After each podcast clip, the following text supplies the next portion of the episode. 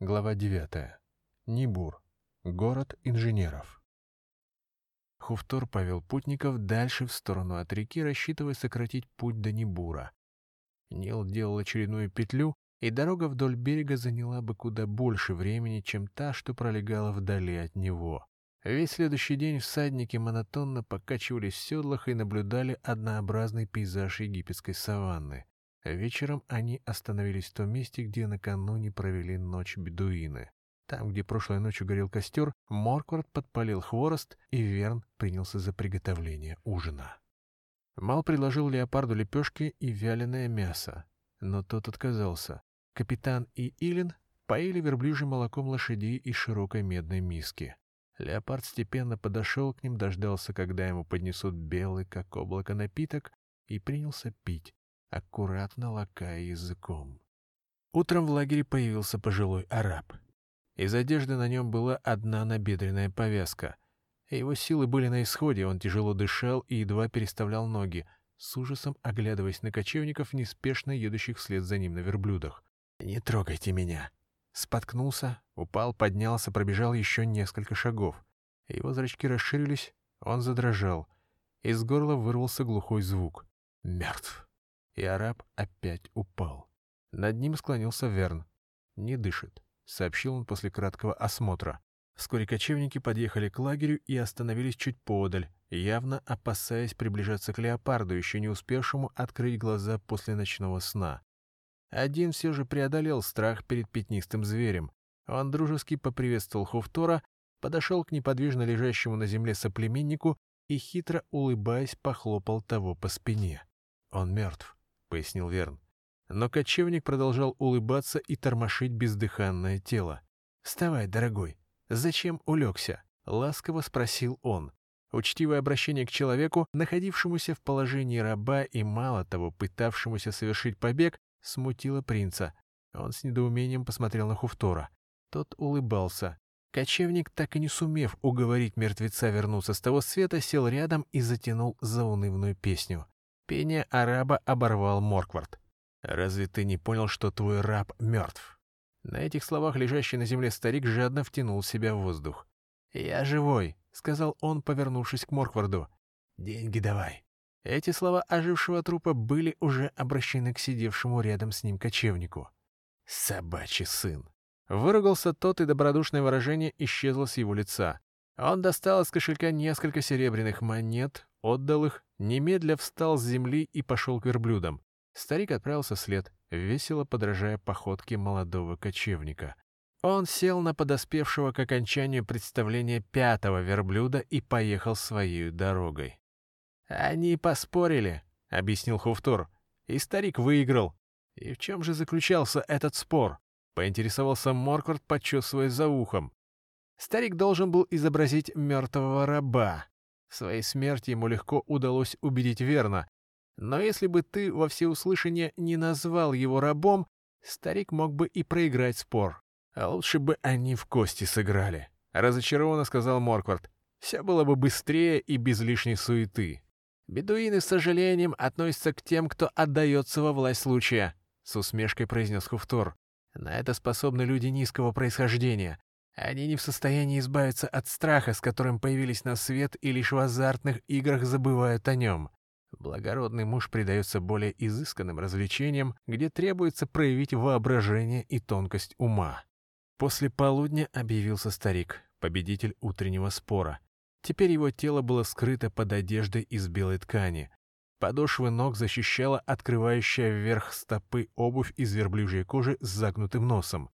Он обратился к Хуфтору по имени, назвался Гафаром и предложил купить у него овец, коз, соль и чистую медь. Хуфтор согласился на парочку молодых козлят. И Мал спросил леопарда, «Не хотел бы ты отведать козлиного мяса?» «Я сыт», — отвечал зверь. «Но ведь к вечеру ты проголодаешься», — предусмотрительно заметил Мал. «Нет», — сказал леопард и недовольно зарычал. Капитан расплатился, и они продолжили путь. Поздним вечером опять явился Гафар. Теперь его сопровождали около десятка кочевников. Они придержали лошадей, а Гафар подъехал к костру. Хуфтор пригласил купца к ужину. От мяса и лепешек он отказался, а финики съел с удовольствием. Бедуину достаточно полдюжины фиников, чтобы пересечь пустыню, сразиться с врагом и провести ночь в любовных утехах. Гафар рассказал, что ищет девочку, рожденную в семье его дочери, и сюда он пришел по ее следам. Хуфтор предложил осмотреть шатер, чтобы убедиться в том, что девочки здесь нет. Верн зажег масляную лампу, и кочевник осмотрел их ночное пристанище. Никого не обнаружив, он попросил прощения у Хуфтора за свои подозрения и, пожелав мира, удалился. В эту ночь путники охраняли лагерь по двое. Капитан Сылин, Хуфтор с Морквардом и Мал с Верном. Мал так и не смог уснуть. Он был слишком взволнован, догадываясь, что тело девочки похитила оборотень и намеревался, как только она появится, отправить ее обратно. Посреди ночи он почувствовал, что задыхается. Горло пронзила острая боль. Мал вынул меч Рамзеса из ножен в надежде освободиться от боли и вернуть хладнокровие. Но в этот раз меч ему не помог. Неужели страх перед той опасностью, что может навлечь на нас оборотень, превосходит страх, исходивший от Хашишина? Опасения оказались напрасны. Оборотень так и не пришла. Под утро он заговорил с бодрствующим капитаном. Кажется, все обошлось. «Сегодня ты слился с оборотнем в едином предчувствии», — сказал капитан. «Грозящая всем опасность для вас двоих стала явью. И все же удивительно, что оборотень смогла преодолеть страсть к тебе». Мал понял, почему меч Рамзеса не освободил от боли и волнений. Он побеждает те страхи, что навязаны чужой волей. Против страхов, порожденных самим Малом, меч обратиться не в силах. К завтраку вернулся исчезавший на ночь леопард и лег рядом с Малом. Вслед за ним появился недовольный Гафар с отрядом кочевников. Не сходя с лошади, он объявил, что зверь задрал двух овец. Мал посмотрел на леопарда. «Я охотился», — объяснил зверь. Капитан вытащил несколько монет и протянул их Гафару. Старик взял их, после чего опять предложил купить овец, коз, соль и чистую медь. Вместо ответа Хуфтор поинтересовался, нашел ли он девочку. Гафар сообщил, что нашел ее. Девочка была в беспамятстве, а очнувшись, сказала, что в нее вселился шайтан. Не дождавшись пожеланий приобрести товар, купец попрощался и уехал. Мал, сидя на бегущем вперед леопарде, всматривался в небо серого цвета. Сегодня оно было плоским и пустым, тогда как солнце всю дорогу скрывалось за невидимыми облаками. Деревья казались искусственными, и ковер из зеленой травы, устилавший землю, был подобен старому покрытому морщинами пергаменту. Спутники мало следовали за ним, как безмолвные тени. Он утратил способность воспринимать их как живых людей. Зато Мал все больше думал о лесном воине и смутно предощущал его появление. Он сказал об этом капитану, но тот ничего не ответил. Здесь стоял храм сына Анубиса, Упуата. Хофтор по своему обыкновению начал рассказывать очередную историю и был разрушен испанцами. Когда вера в древних богов пошатнулась, жители ближайшей деревни разобрали остатки священных стен, а камни растащили кто куда. Случилось так, что их поразила проказа. Хуфтор неожиданно прервался и так и не возобновил рассказ. Вечером Мал заставил себя съесть несколько пресных лепешек и запить их безвкусной водой, хотя ни аппетита, ни жажды он не испытывал. Он проснулся от боли в груди. Мал развязал платье и прижал руку к тому месту, где в страхе металось сердце. На нем была чужая одежда, змеиная кожа исчезла вместе с мечом Рамзеса. Мал лежал один в неизвестном лесу, не помнил, как здесь очутился, но знал, что где-то поблизости таится опасность. Он поднял голову и увидел тонкий женский силуэт, высвеченный лунным светом. «Мэрит!» — сорвалось с его губ. Она повернула к нему лицо, окаймленное темными волосами, и посмотрела пустым взглядом. «Это ведь я, твой любящий брат!» — воскликнул Мал. В ответ она прыгнула, прижала его сильными руками к земле, приоткрыла рот, но не для поцелуя, а для того, чтобы впиться зубами в шею. Издалека послышался волчий. Девушка повернулась в ту сторону, откуда он доносился, сорвалась и исчезла в темноте. Мал увидел, что находится в кольце волков. В их глазах холодным светом сияли ум и способность к безжалостному убийству. Мал не испытывал страха, он был готов умереть прямо сейчас. Но вместо того, чтобы растерзать, волки повели его, окружая со всех сторон вглубь леса. Стражи скрытого в лесу храма воинственного волка Упуата встретила мало устрашающим рычанием. Это были звери, намного превосходящие лесных собратьев ростом и мощью. Волчица, самая крупная и свирепая из всех, приказала войти внутрь. Вместо стен и колонн за храмовыми воротами он увидел все тот же ночной лес. Из-за ближайшего дерева вышел один из проводников Мала. «Ты не выдержал испытания. Ты предал моего отца и будешь наказан», — сказал зверь и побежал прочь. «Прошу тебя, остановись. Верни мне Мэрит, какой она была прежде». Старший сын фараона Рамзеса сказал, «И нет ничего для меня дороже сестры Мэрит. Когда она берет в руки благозвучный систер и играет на нем, даже странствующие боги Энеады замирают от наслаждения. Что уж говорить о простых смертных. Когда голос льется в стенах дворца, они падают ниц, не в силах скрыть благоговение перед пением уносящих их душу в небесное царство. Счастлив, кто смог уловить в своих одеждах аромат умощений Мэрит, потому как нет ничего прекраснее их благоухания. Счастлив похититель черного, как ворон волоса, упавшего с ее головы. И тот, на кого она случайно обратила взор, не спаслав ему свое нисхождение. Мне ли, брату ее, не заботиться о той, кто испила молока из груди матери моей? Мне ли не хранить ее безмятежность? С малых лет отец обучал меня воинскому искусству. Показывал, как мастер выделывает лук из древа жизни и смерти и крепит на нем бычьи жилы, я стоял с ним на колеснице, когда озирал он поле прикадыша. Из моих рук сын бога Ра принял стрелу с широким острием, ту, что положила начало великому сражению с хеттами. Возложил ее воспаленный гневом Рамзес на середину лука, пустил в сторону врага и полетел в битву. Пришло время, и у меня достало сил натягивать тетиву, и падали звери, пронзенные моими стрелами, и нес их к ногам прекрасный Мерит. Кто еще достоин моей жертвы? У кого тонкий стан, соперничающий в стройности с виноградной лозой? Кто глядит на мир глазами бездонными, как ночное небо над Нилом? Кто ступает по земле легче полевой лани? Какие еще губы источают сладчайший сок, пьянящий, как шедах? Чей еще голос подобен дыханию северного ветра? Как зачарованный внимал я нежным песням Мэрит, мечтая о том, чтобы дни были похожи друг на друга, как листья с одной и той же ветви. Но нить судьбы, связующую нас, прервал отец. Он полководцу лучшему из лучших обещал, что станет дочь его женой за доблесть на полях сражений. Но ведь любовь пронзила нас огненными стрелами, и все воды Нила не смогут залить огонь, что пылает в наших сердцах. Смилуйся, отец, отдай мне ее в жены, и властью, что дана богами, позволь быть вместе брату и сестре. И слышать не желая этих слов, отец был непреклонен в своей воле. Тогда в отчаянии проник в покое к Мэрит, сорвал с нее одежды, не сдерживая страсть, вкусили мы плоды запретного блаженства. Тогда же схвачен был и брошен на колени перед тем, кто ныне царствовал в Египте. Ты свободен от тяжелых работ, и кожа рук твоих нежна. Живешь в доме, что тяготится от роскоши, и в конюшнях твоих много быстроходных скакунов. Ты одет дорогие одежды и ни в чем не испытываешь недостатка. Неужели ты несчастлив?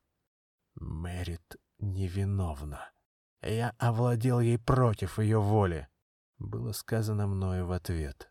Фараон милостиво даровал мне смерть, предначертанную судьбой. С рождения предсказана мне гибель от змеиного укуса. Еще в семь лет я в кровь свою впустил змеиный яд. Отец испытывал меня и дал возможность выжить. Противоядие избавило от мук. Но вместе с ними страх мой не исчез.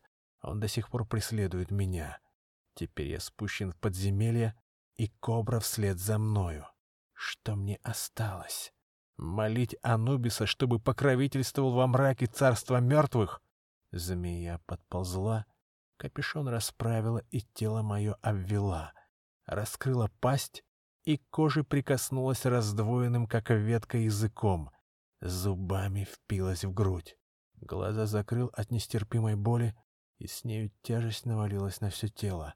Огненный шар вспыхнул на месте укуса и выжег воздух в груди. Разомкнул веки и вслух проговорил. змея.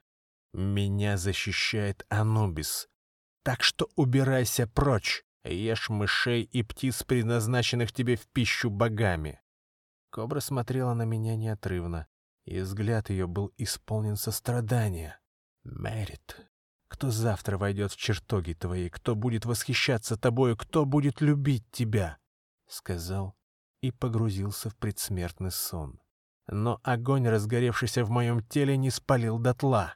Прохладная влага проникла внутрь и потушила полыхающее пламя. Жажду утолив глаза, открыл, увидел, что губами приник к женской груди, а тело женщины свивается вокруг. Сама змея меня поила молоком. Анубис Сап, где ты? Открой мне путь в долину мертвых, — призвал я стоящего впереди чертога богов. «Спи, сын мой!» В ответ услышал и сном заснул без сновидений. Я очнулся в темноте от ощущения холода, обхватил тело руками и не узнал его. Что со мной и где я? Я лежал на холодном каменном полу, но ни стен, ни потолка не видел. Мое туловище было покрыто змеиной кожей, а ноги, руки и голова остались прежними. Тьма рассеялась, и я смог различить существо с головой собаки. «Анубис! Значит, я в царстве мертвых?» «Ты не умер, сын моей дочери», — сказал Анубис. «Кепхут, посмотри на него». К Анубису подползла и сине-черная кобра, та самая, что накормила меня молоком, и величественно подняла голову. Колени мои подогнулись, и я в благоговении пал ниц. Ты просил моей защиты, и я явился к тебе. Я твой господин, — сказал Анубис. Я повинуюсь тебе. Ты обретешь силу и могущество. Весь Египет будет у твоих ног. Хочу, чтобы Мэрит была со мною. Я не решился сказать об этом вслух, но Анубис услышал мои мысли. Она будет твоей, если ты будешь верой и правдой служить мне. Я клянусь тебе в верности. Я принимаю твою клятву. Ступай. Тебя ждет мой сын Упуат. Он укажет путь, — сказал Анубис. Все разом исчезло, как будто я провалился в глубокий колодец, а вынурнул из него уже рядом с Мэрит. Она лежала на лесной траве, и ее охранял волк Упуат. Вокруг лежали мертвые тела вооруженных людей. Среди них был и жених сестры. Вода протекавшего рядом ручья помутнела от крови. Мэрит открыла глаза и долго смотрела на меня. Потом прикоснулась к лицу, провела рукой по плечу и желто-коричневой змеиной коже, улыбнулась и прильнула ко мне. И я облегченно вздохнул. Она все знает.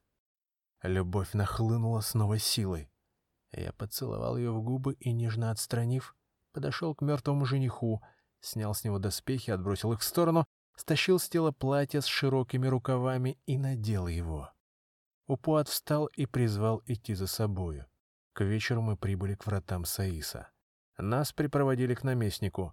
Тот вел себя так, как будто заранее был извещен о нашем прибытии, проявляя чудеса гостеприимства. Казалось, утраченное без возврата счастье вернулось. Но длилось оно лишь семь дней, пока в Саис не прибыл фараон в сопровождении великого жреца. Мы встретили их в городском саду. Увидев нас вместе, жрец задрожал всем телом и сказал, «Их нельзя убивать, повелитель. Принадлежащие им тела связаны с душами священных животных. Если они умрут по вашему приказу, Египет снова разделится на две половины, и белая корона объявит войну красной». Вняв его словам, фараон велел слугам проводить нас в храм Тота. Я и Мэри, держась за руки, вошли в лабиринт и долго переходили из одного коридора в другой, пока не увидели светящееся облако, которое постепенно приобретало очертания человеческой фигуры. Мы пошли навстречу и остановились, различая во всем величии облик божества с головой Ибиса, могущественного Тота, источающего свет мудрости. Мы разомкнули руки, склонились и услышали мягкий голос. «Змея и волк похитили ваши души? Хотите ли вы вернуть их?» «Великий тот, мне не хватает ума, чтобы понять сказанное тобою», — ответил я, не поднимая глаз. Во власти Упуата находится душа твоей сестры, и он поместил ее в волчье тело. Твоя же душа принадлежит Кепхут, уподобившей тебя змее. Но разве с Мэрит произошло то же, что и со мной? Ведь ее тело промелькнуло в моей голове. Ее тело, продолжил за меня тот, покрыто волчьей шерстью, подобно тому, как твое змеиной кожей. Но почему я не вижу этого? Так же, как и она. — сказал тот, продолжая читать мои мысли. «Брат мой, ты каждую ночь ласкаешь мое тело, неужели ты не видел?» — смущенно проговорила Мэрит. «Ваш истинный облик скрыт друг для друга, ваши глаза обманывают вас», — сказал тот. «Вот почему сестра нисколько не удивилась, впервые увидев меня со змеиной кожей. Зачем богам наши души? У них, как и у людей, свои цели. Взамен они вам дали часть себя» но вовсе не для того, чтобы вы наслаждались. Боги выбрали нас, чтобы мы исполнили их волю. Боги выбрали вас, чтобы самим исполнить свою волю. Поправил меня тот. Они будут действовать через вас. Но вы никогда не будете ни знать, ни помнить об этом. Почему? Вы сами вручили себя богам. Значит, мы больше не сможем стать людьми. И как бы это ни было странно, мы должны принять волю, уготованную богами. В этом высшая добродетель и боги вознаградят нас. Я помогу вам победить сомнения, — сказал тот. Обернитесь. Мы послушались и увидели две дороги. Справа путь человека, слева путь змея и волка. Правильный путь в душе каждого из вас, — хладнокровно произнес тот. Мы одновременно сделали первый шаг, и я стал спокоен так, что даже удивился своему спокойствию. Я шел легко и свободно. Рядом со мной Мэрит. Она была прекрасна, и невозможно было налюбоваться на нее. Протянул ей руку, но она не взялась за нее. Я ступил на правый путь, в то время как Мэрит ступила на левый. Я шел по пути человека, но ведь я решил выбрать путь змея. Как это могло случиться? Что я натворил? Мэрит! Закричал я, но она не отозвалась. Ее глаза были закрыты. Мы отдалялись друг от друга, и я не мог ничего изменить. Я не мог отступить, вернуться назад. Но ведь это произошло случайно, я этого не хотел. Правильный путь в душе каждого из вас, — повторил тот. Этот путь неправильный. Я не должен был идти сюда. «Мэрит!» — воззвал я.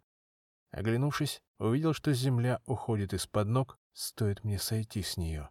Вернуться назад невозможно. Я избрал путь человека. Мало смотрелся в поисках дороги, ведущей из леса, но, не успев вглядеться во тьму, был сбит с ног. Перед ним мелькнула волчья пасть, и через мгновение Мал почувствовал острые зубы, впивающиеся в шею. Силы покидали его вместе с вытекающей кровью. Мало охватила слабость, он понял, что умирает. Но через некоторое время Мал очнулся и не почувствовал ран на шее. Волчица тотчас подскочила к нему и снова разорвала клыками человеческую плоть. Мал провалился в пустоту и вскоре опять пришел в себя живым и невредимым. Смерть и возрождение повторялись из раза в раз. Волчица не оставляла Мала в покое. Она была сильнее и легко одерживала победу. Но он не мог умереть, и Мал стал учиться продлевать возвращение после очередной попытки убить его. Воскреснув, он старался лежать как можно тише, потом вскакивал и бежал, пытаясь на ходу высмотреть укрытие. Иногда ему это удавалось. И Мал успевал подумать, как ему прекратить этот бесконечный поединок. Волчицу могла остановить только смерть. Стараясь не шелохнуться, он приготовился встретить убийцу. Когда над ним показалась волчья голова, он сам бросился на зверя, опередил его, схватил руками за шею и принялся со всей яростью душить. Он влил в усилие все желание мести, что накапливалось с ним с каждой пережитой им смертью, и убил ее. Он нависал над телом животного, содрогавшегося в предсмертных судорогах, чувствовал прилив сил и странное, до сих пор неизведанное им наслаждение. Но когда волчица обратилась в Мэрит, его Мэрит, разум мало помутился. Что он натворил? Как он мог лишить ее жизни своими руками? И Мал проклял самого себя. Он оплакивал Мэрит и мечтал о собственной смерти. Но Анубис не открывал ему врата в мир мертвых. Мал не ел и не пил. Обретая ночную смерть от голода и жажды, он пробуждался к жизни, как после тяжелого сна, с первыми лучами солнца. Мал приходил в себя среди истлевшей травы и высохших деревьев. Растения жертвовали собой, даруя ему жизнь помимо его воли. И Мал решил покинуть лес. Он пробирался сквозь заросли, и звери бежали от него прочь. Птицы покидали гнезда. Даже машкара и та растворялась в воздухе перед ним. Мал думал, что Анубис наказал его бесконечным заточением в лесу. Но он ошибался. Лес выпустил его. Сразу за ним стояла небольшая деревушка. Ее жители приняли мало, дали ему пищу и кров. А когда они проснулись на следующее утро, то увидели, что через их кожу просачивается кровь. Мало, единственного из всех, эта страшная болезнь не коснулась. Еще через день лица и тела людей были обезображены язвами. И Мал ушел. Он попросил приюта в другой деревне, и все повторилось. Мал отплатил за гостеприимство язвами и кровью, точащейся через кожу.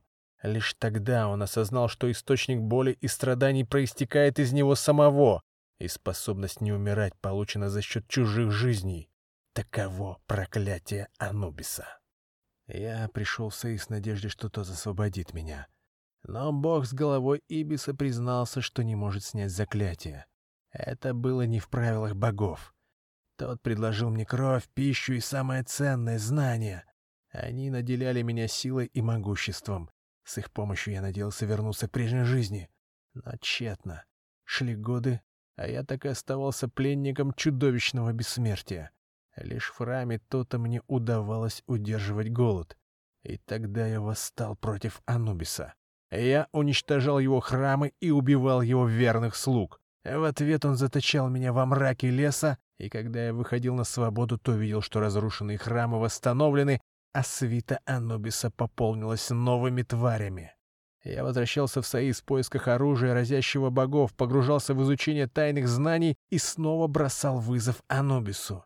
Опять попадал в плен, освобождался, обучался новым премудростям в Саисе, после чего снова вызывал Бога на поединок. Три тысячи лет я сражался, но так и не смог победить Анубиса. Все, что я делал, было бессмысленно, и мною овладела тоска. Желанный свет освобождения от тягостей нового существования погас. Я оставил Саис и отправился скитаться по земле. Где бы я ни шел, Плодородные земли превращались в пустыни, а люди умирали, пораженные страшными болезнями. Так я уничтожал жизнь. Чтобы искупить вину, я убивал тех, кто губил человеческий род, магов и зверей. Люди дали мне прозвище «Лесной воин», потому что я мог жить только в лесах. Я спасал храмы от разорения, пряча их в чреве пустыни, карал похитителей, проникавших за наживой в священные пирамиды, и ждал, что боги вознаградят меня за благочестивые деяния. Это произошло. Тот снова призвал меня в Саис. Я вернулся к нему и принялся за изучение тайных наук. Но они больше не несли мне надежды. Теперь я поглощал их так, как поглощал жизни. Голод и здесь управлял мною. Зачем мне те знания, что не позволяют сдерживать собственный голод? Я отверг мудрость то не желая менять одну несвободу на другую. За дерзость тот лишил всего, что было обретено мною в Саисе. Но я утратил и способность к забвению. Таково было мое проклятие. Когда между богами случилась ссора, и волки в союзе с псами разрушили Саис, я вновь стал пленником Анубиса. Я принял очередной плен с покорностью. Ничтожная жизнь научила меня смирению. Но однажды я был вознагражден. Анубис предложил мне свободу. Ее цена, Мал. Оборотень. Твой оборотень. Мал проснулся в походном шатре. Кто-то захотел, чтобы я знал, что произошло со стариком от начала и до конца. Кто бы это мог быть? Сам лесной воин, его господин Анубис или премудрый тот? Видение произошло там, где сын Рамзеса потерял возлюбленную. Почему мы не прошли мимо? Неужели здесь нет другой дороги? Мало хватил страх навсегда потерять Маргариту. Он припоминал, что в истории лесного воина есть тайный смысл, который ускользал от него. Старик знал что-то важное о богах, но не хотел делиться сокровенным знанием. Оно связано с его судьбой, Мал в этом не сомневался и, преодолевая страх, пытался уловить суть того, что поведал сын Рамзеса. Или же боги сами не хотят, чтобы я узнал про них то же, что и лесной воин? Принц направился в лес. Верн последовал за ним, но Мал решительно остановил его. Он шел к храму Упуата. Каждый шаг в лесу, лишенном влаги, сопровождался хрустом ломающихся веток. На холме сидели два волчонка. Они смотрели на него так, словно бы знали, кто он и зачем сюда пришел. Из лесных зарослей вышла волчица, легла рядом со своими детенышами и с любопытством поглядела на пришельца. Лесной воин встретил принца на обратной дороге. Ты вправе делать все, что пожелаешь, Мал. Ведь ты свободен, в отличие от меня, — сказал седобородый старик.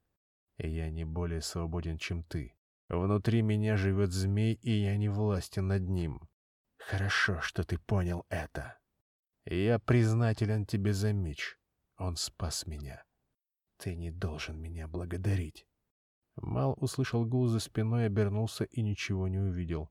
Лесной воин успел исчезнуть.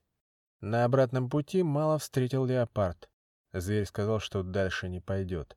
Он вернется, когда Мал покинет город. Принц впервые в жизни сел на верблюда. Ходьба двугорбого разительно отличалась от поступи жаждавшего бешеной скачки Ориона или мягких прыжков уверенного в себе леопарда. Всадник почти не замечал, как невозмутимый верблюд переставляет ноги одну за другой. Он умиротворенно плыл сквозь пространство, и Мал плыл вместе с ним. Хуфтор объявил, что они въехали на одну из четырех дорог, ведущих в Небур. До прославленного города инженеров осталось не более одного дня пути. Вскоре они догнали караван торговцев, они ехали в сопровождении паломников и воинов. Вместе с ними путешествовала и труппа странствующих актеров. Хуфтор разговорился с ее хозяином. От него он узнал, что актеры постоянно переезжают из одного места в другое, развлекая публику то тут, то там. Главное для них — увидеть мир, и в бродячей жизни и заключается актерское счастье. Хуфтор в ответ поделился рассказом о своей страсти к путешествиям. Мал вспоминал о Маргарите, и на этот раз за ее образом простирались неведомые дали. Стоило Хуфтору умолкнуть, в разговор вступил капитан — по его словам, где-то в Западном океане, в нескольких днях плавания от Испании, расположены острова Блаженных. Там всегда стоит теплая погода, вместо дождей серебряная роса, а земля безо всяких усилий рождает вкуснейшие плоды, которые никогда не иссякают и которыми наслаждаются счастливые обитатели этих островов. Это мир, где болезни и смерть не существуют. Это место вечной юности, красоты и счастья. Но попасть туда можно только с помощью поста и молитвы, как попал туда святой Брэндон с полным кораблем паломников и монахов, или по приглашению волшебных существ, населяющих этот остров. Пока капитан говорил, Илен неотрывно смотрела на него взглядом, полным любви и восхищения. К Небору всадники подъезжали вдоль реки. В небе над городом Мал заметил небольшую точку. «Это корабль», — объяснил Хуфтор. «Я слышал об этом чуде», — сказал Морквард. «Неужели плавающий в небесах корабль и вправду существует?» «Как видишь, корабль, сотворенный халдейскими магами, существует». «Почему халдеи, превратив города в прах, не позаботились об уничтожении флота?» — удивился Мал. Корабль подарили фараону Рамзесу еще до завоевания Халдеи. Маги намеренно оставили его египтянам. Зачем они это сделали, мне неизвестно. Когда Рамзес вторгся в страну магов, корабль был в небесах. Он провел там ночь и спустился на землю на рассвете. С тех пор корабль взлетает раз в году, когда наступает день падения Халдеи, и приземляется, как только солнце следующего дня появляется над горизонтом. Он не подвержен разрушительной силе времени и не горит в огне. Лучшие инженеры съезжаются со всего мира, чтобы изучать его. Каждый из них мечтает раскрыть секрет корабля чтобы потом сотворить подобный ему. Но понять, как он устроен, еще никому так и не удалось. Встречаются и те, кто, соприкоснувшись с тайной, увидев ее воочию, бегут прочь в страхе. Но с годами загадка летучего корабля становится все более притягательной. Общепризнано, что принадлежит он вовсе не Египту, а городу и сразу всем инженерам цивилизованного мира. Так что воспарение корабля — это большой праздник для жителей Небура. «Я всегда мечтал взглянуть на него», — признался капитан. «Инженеры боятся, что корабль может быть захвачен, поэтому они выстроили настолько прочные стены, что город невозможно взять приступом. Небур так велик, что окружить его не хватит сил ни одной армии. Но если она когда-нибудь возникнет, то город сможет выдерживать любую осаду бесконечно долго. «А если найдутся ловкачи, которые вздумают похитить корабль?» — спросил Мал. «Это невозможно. В Неборе, конечно, есть воры, но все их знают, и они подчиняются общим порядкам.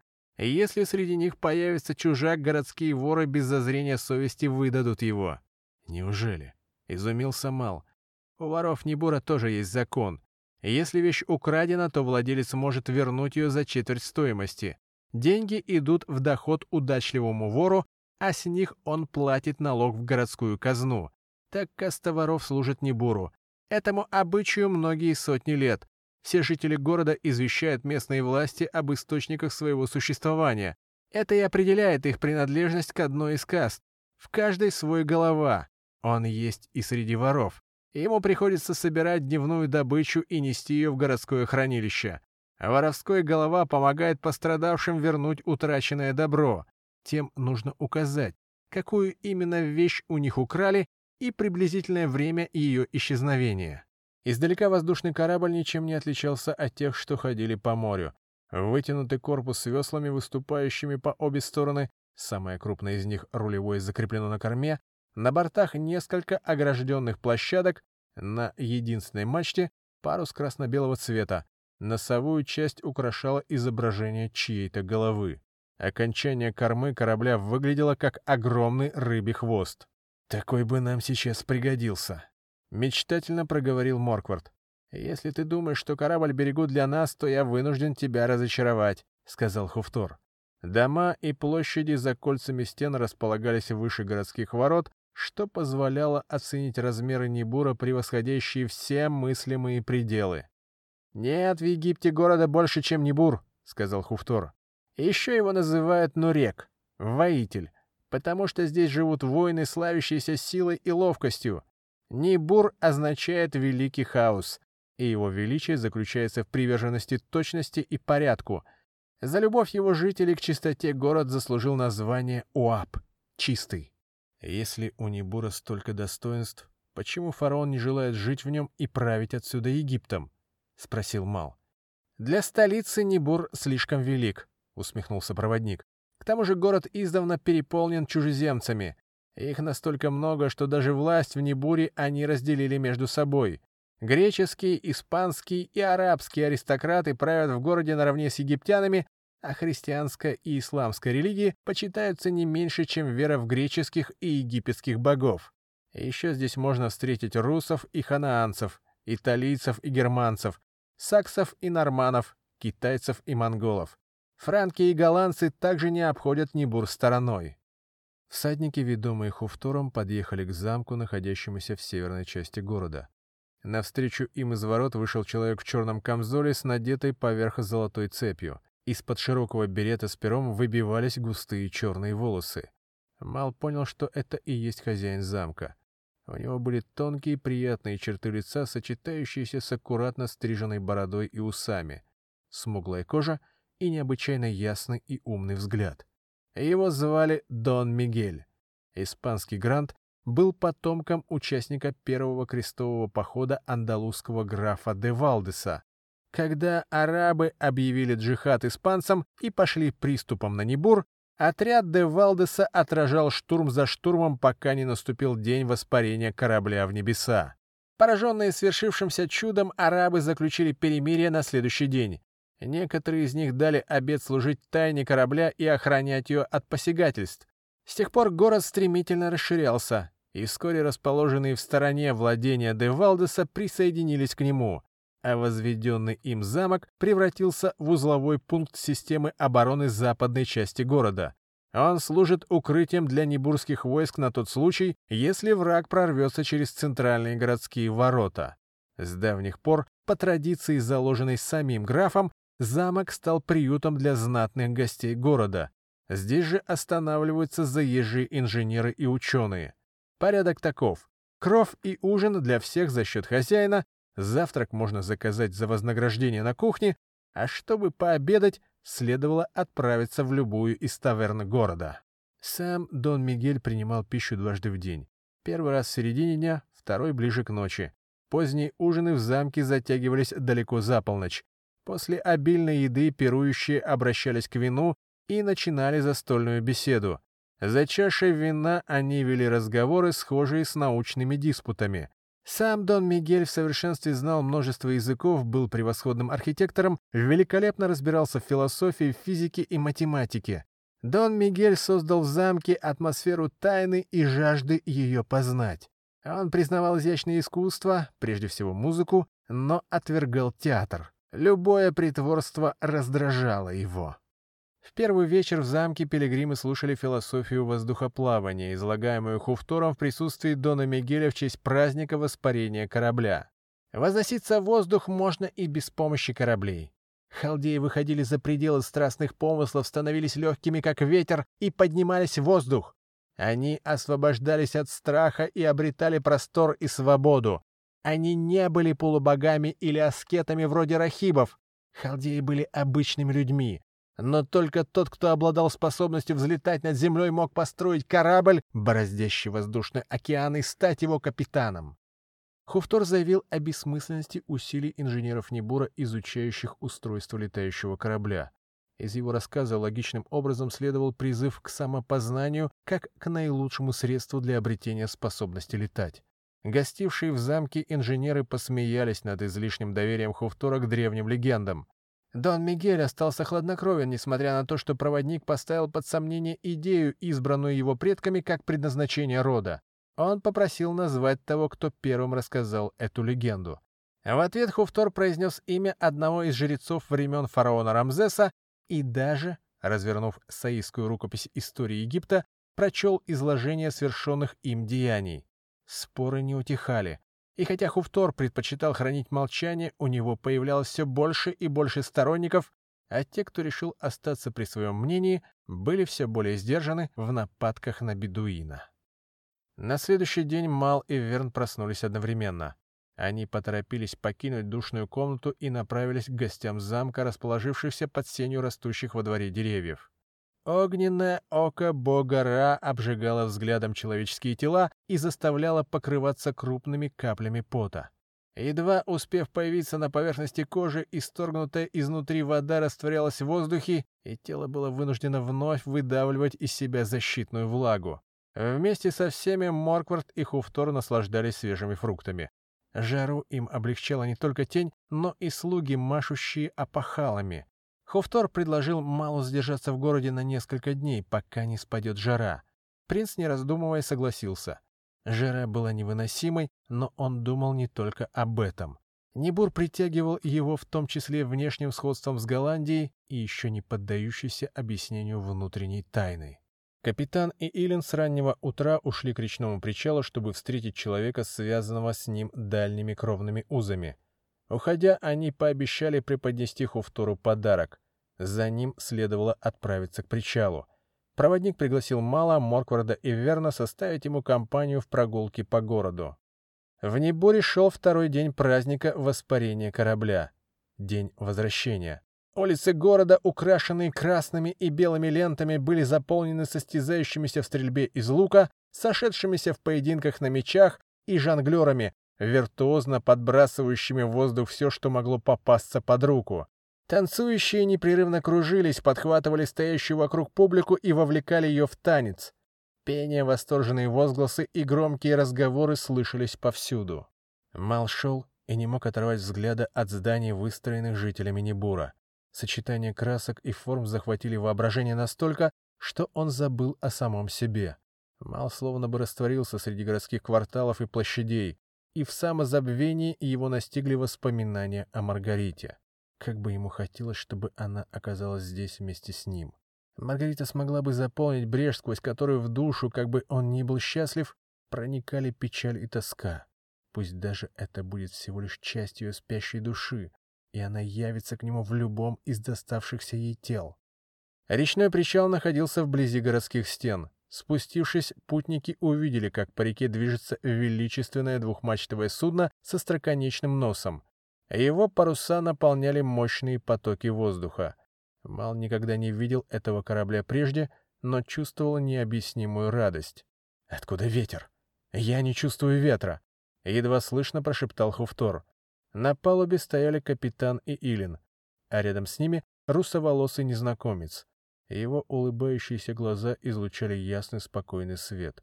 Как только корабль пристал к берегу, он подошел к Малу с приветственным поклоном. «Капитан Энаф приглашает нас на корабль», — пояснил Оциана. Взглянув в глаза Энафа, Мал словно бы сделал глоток жизненной силы, и у него не осталось сомнений. Путники взошли на корабль, Энаф встал к рулевому веслу, подул теплый ветер, и корабль отправился в плавание по Нилу. Они продвигались очень медленно. Мал смотрел вперед, но видел только бледный мерцающий свет. Он устремлялся в глаза, из таинственного источника проникал внутрь, и мысли, текущие в голове, преображались в лучики света, сливающиеся с нахлынувшим на них белым потоком. Тело стало невесомым, а палуба обратилась в мягчайший из ковров. Мал сделал шаг, но нога не коснулась поверхности корабля. Он парил над ней. Мал оглянулся на своих друзей. Их волосы развивались в воздухе. Распахнув руки и закрыв глаза, они летели вместе с кораблем среди облаков, как птицы. Мал посмотрел вниз и увидел безбрежное море, прозрачное, как стекло. Он заглянул на самое дно, поросшее извилистыми водорослями и усыпанное разноцветными камнями, между которыми плавали диковинные рыбы. А посреди моря высился город с белокаменными храмами. «Где мы?» — спросил Мал. Капитан Энав стоял на палубе, как ни в чем не бывало. Мал понял, что он сам тоже опирается на ноги, а не парит в воздухе. «Мы в Небуре», — ответил Оциана. Корабль находился у городского причала, как будто и не трогался с места. «Невероятно!» — пробормотал Хуфтор. «Я только что видел сон наяву». «Так вот он какой корабль, плывущий по небесам! На таком можно отправляться хоть на край света!» — проговорил пришедший в себя Морквард. «Первый раз в жизни меня не мутило и не хотелось блевать». Этот корабль призван покорять небесный океан иного мира, того, где был создан. Здесь же он ничем не отличается от обычных парусников, пояснил Оциана. Путники, за исключением капитана и Илин, сошли на берег. Корабль Энафа развернулся и покинул причал. Его паруса были натянуты, несмотря на полную недвижимость воздуха, но никто из горожан, суетящихся возле реки, не выказал ни малейшего удивления. «Люди всегда слишком заняты собой», — проворчал Хуфтор. «Они говорят, что жаждут чудес и проживают никчемную жизнь в ожидании, что вот-вот с ними произойдет нечто необыкновенное. Но когда чудо свершается, они даже не хотят протереть глаза, чтобы как следует разглядеть его. Жалкие слепцы. Они даже и не подозревают, что перед ними корабль, паруса которого наполняет ветер из иного мира».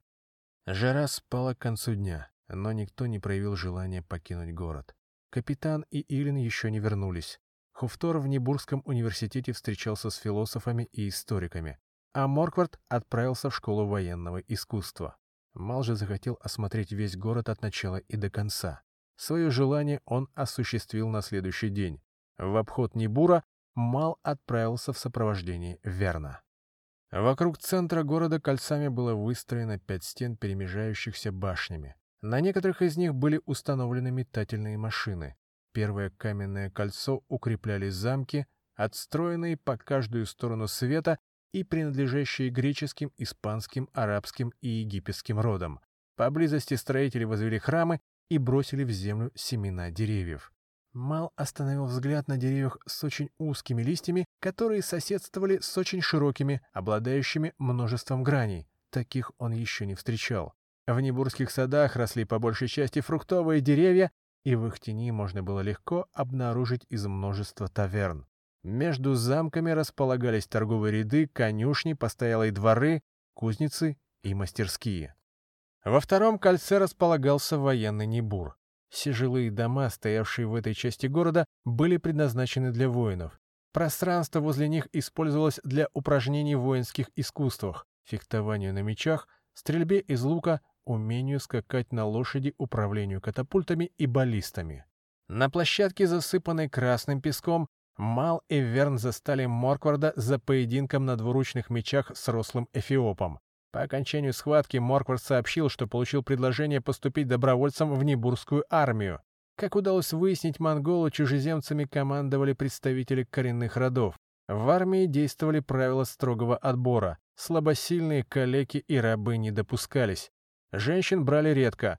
Первое время воин Небурской армии носил алую тунику. Через 10 лет службы он получил право стать свободным гражданином города Небура, платить уменьшенные налоги, вступать в брачный союз и надевать поверх доспехов белую тунику. В случае нападения неприятельских войск он был обязан вернуться в строй и вместе со всеми встать на защиту города. Кроме алых и белых туник, небурские воины могли носить еще и зеленые. Этот цвет принадлежал тем, кто принимал участие в экспедициях за пределами городских стен с целью разведать положение неприятеля. Отслужив 20 лет, воин получал еще и денежное вознаграждение. Оно позволяло ему начать собственную торговлю. Но мало кому удавалось прослужить так долго. Этому препятствовал закон, запрещающий брать в армию тех, чей возраст превышал 40 лет. Даже если после длительной службы воин изъявлял желание остаться, он получал отказ. «Да, старина Верн, если бы ты родился в Неборе, тебе бы пришлось уже отправиться на покой», — засмеялся Морквард. Монгол был необыкновенно весел и словоохотлив. «Что будет, если доля выбывших из армии превысит число вступивших в нее?» — спросил Мал. «Тогда будут призваны сыновья воинов. Так принято. Дети наследуют призвание родителей». Верн привлек внимание Мала. «Посмотрите, мой принц, чем здесь занимаются новобранцы». Он указал в сторону юношей, блуждающих между кучей камней и стальным кувшином. Они брали один камень величиной с горошину, несли к сосуду, опускали его и возвращались за новым камнем. Расстояние между кучей и кувшином не превышало десяти шагов. «Морквард, что они делают?» — спросил Мал. Монгол наморщился в поисках ответа на вопрос. «Думаю, что собирают камни. Он окликнул Эфиопа, следившего за очередным поединком. «Гуннар, объясни моему господину, чем заняты вон те мальцы». На первом году службы молодым воинам не позволяют брать в руки оружие. Прежде они должны погасить внутренний огонь и воспитать в себе умение быть выдержанным, а камешки могут помочь в этом. Малый верно оставили монгола и пошли дальше. В третьем кольце они увидели небольшие дома с загонами для скота среди садов, хлебных полей и пастбищ. Из построек здесь чаще всего встречались мельницы и хранилища зерна. За четвертой стеной возвышались храмы, университеты и арены. Трехэтажные жилые дома окружали фруктовые деревья. Узкие каналы под нависающими над ними мостами вели к центру города. Под ними плавали лодки крикливых венецианцев. Пятая стена укрывала сердце города летающий корабль. Причал находился на обширной площади, мощенной камнями и окруженный каналом. Здесь же стояла каменная площадь и замок правителей. На площади играли дети. Они веселились, взбирались на каменную лошадь, бегали друг за другом по кораблю. Почему летающий корабль не охраняется как священная реликвия? Мал подошел поближе, чтобы рассмотреть носовую часть судна. Она была украшена головой длинноволосой женщины с глазами, выделанными из драгоценных камней. Ее тело оканчивалось рыбьим хвостом. Мал задумался о том, как могут быть связаны между собой Энаф, Илин и человекоподобные обитатели садов города Саиса. После осмотра корабля Мал и Верн зашли в таверну, где хозяйка накормила их лепешками, ягодными пирогами и дарками, маленькими круглыми кусочками запеченного теста с орехами. Они подавались с кисло-сладким виноградным напитком. На следующее утро Мала и Моркварда разбудил Верн. Они вышли из спальни в галерею. Воины в полном боевом облачении стремительно поднимались по лестнице. «Куда все бегут?» — спросил Мал. «В башню Аиста», — ответили ему. «Дон Мигель приказал воинам собраться наверху». Мал вернулся в спальню, надел кольчугу, поверх накинул зеленый плащ Хашишина и поспешил за остальными. В башне Аиста они встретили Дона Мигеля Хуфтора и других гостивших в замке ученых. Их окружали не менее 200 воинов в валах и зеленых туниках. Причиной для тревоги послужил плотный серебристый туман, повисший за окнами. Он покрыл Небурские окрестности мутной пеленой. Дон Мигель объявил, что ничего подобного до сих пор не случалось. Природа внезапно появившегося тумана неизвестна. Правители поручили воинам замка выйти за границы города и выяснить, что происходит. По мнению Дона Мигеля, враг таким образом пытается скрыть приготовление к штурму. Командование передовым отрядом принял высокий стрелок в зеленой тунике по имени Родригес. Мал спросил у Хуфтора про капитана и Илин. «Они уже в замке», — отвечал он. «Ждите нас здесь, а мы пока разведаем дорогу».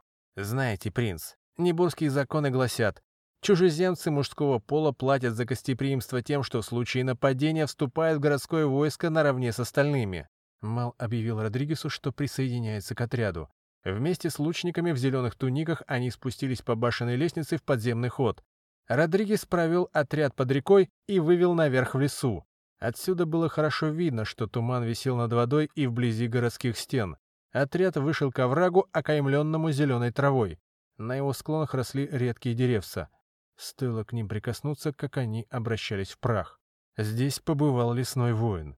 Но что ему понадобилось? Подумал Мал. Отряд прошел вдоль оврага и достиг границы леса. Воины спустились вниз и увидели катящихся по дороге в Небор четыре высокие деревянные башни на огромных колесах. Родригес достал кусок выделанной кожи, свернул его, вставил по обе стороны два тщательно отшлифованных стекла, затем поднес одно из них к правому глазу, а второе направил в сторону башен. «Почему их никто до сих пор не заметил?» — вырвалось из уст Родригеса. Он передал Малу стекла, и тот, удерживая свернутую кожу, посмотрел сквозь них на медленно передвигающиеся сооружения. Благодаря стеклам башни приблизились настолько, что Мал смог рассмотреть расположенный сверху закованный в железо выдвижной мост. Осадные башни передвигались с помощью ручной тяги. Их сопровождали солдаты в серых одеждах, вооруженные мечами, топорами и луками. Над ними развивались полотнища с изображением волчьей головы. «Знамена Опуата», — поделился догадкой Мал. «Неудивительно, что со стороны Волчьей горы наступает отряд под знаменами именно Опуата, а не кого-нибудь еще. Но почему он так ничтожен? Их шествие больше похоже на увеселительную прогулку, чем на приготовление к взятию самого большого города в Египте. Разве что лик Упуата оживет и своим рыком обратит в бегство небурских воинов. Полагаю, что это всего лишь часть вражеской армии неизвестно откуда свалившийся на нашу голову», — закончил Замала Родригес. Он принял у Мала увеличительные стекла и передал ближайшему лучнику, наказав запомнить увиденное. «Лук и стрелы отдай господину Малу. Возвращайся в башню Аиста, скажи Дону Мигелю, что туман скрывает приближение врага. Возможно, мы встретили лишь один из неприятельских отрядов. Мы вступим с ним в бой и испытаем его силу». Со стороны городских стен донеслось лязгание железа, удары камней о камни и воинственные вопли. Башни подкатились к небурским разведчикам на расстояние выстрела. По команде Родригеса воины выпустили стрелы в сторону серых. Те скрывались внутри башен и уже оттуда начали густо обстреливать испанцев. Родригес приказал отступить, рассчитывая заманить врага в лес, где можно было укрыться за деревьями. Но ожидания испанца были обмануты. Отряд смог без потерь пересечь границу леса, но стволы растущих в нем деревьев рассыпались прямо на глазах. Мал еще раз вспомнил о лесном воине, тот был где-то рядом. Серые покинули башни и пустились в погоню за небурцами. Каждый из лучников Родригеса успел сделать не меньше трех выстрелов. Сообща, они сократили число преследователей на четверть. Настало время ближнего боя, и Мал вынул меч Рамзеса из ножен. Тот принял форму длинного клинка с широким лезвием. Принц взялся за рукоять меча двумя руками, оставив щит висеть на перевязи за спиной поверх плаща Хашишина, и отбил удар подлетевшего к нему солдата.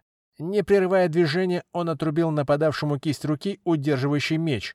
Солдат взвыл от боли, но его мучения длились недолго.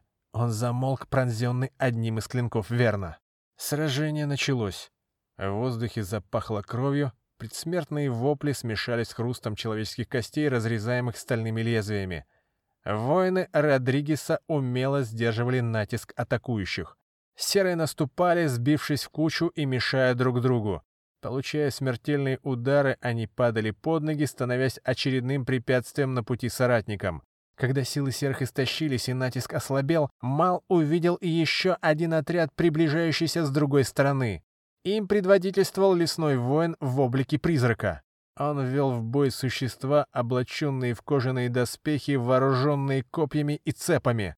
А лица солдат были покрыты сплошной кровоточащей язвой, в нижней части которой иногда приоткрывалась щель, и из нее вырывался крик нестерпимой боли и бешеной ярости. Лесной воин появлялся то в центре, то на одном из флангов. Призрак, нисколько не жалея своих солдат, впитывал остатки их жизненной силы, и те падали как подкошенные, так и не узнав, зачем он привел их под Небурские стены. Путь к подземному ходу был отрезан. Едва покончив с отрядом осадной башни, испанцы вступили в схватку с безликими.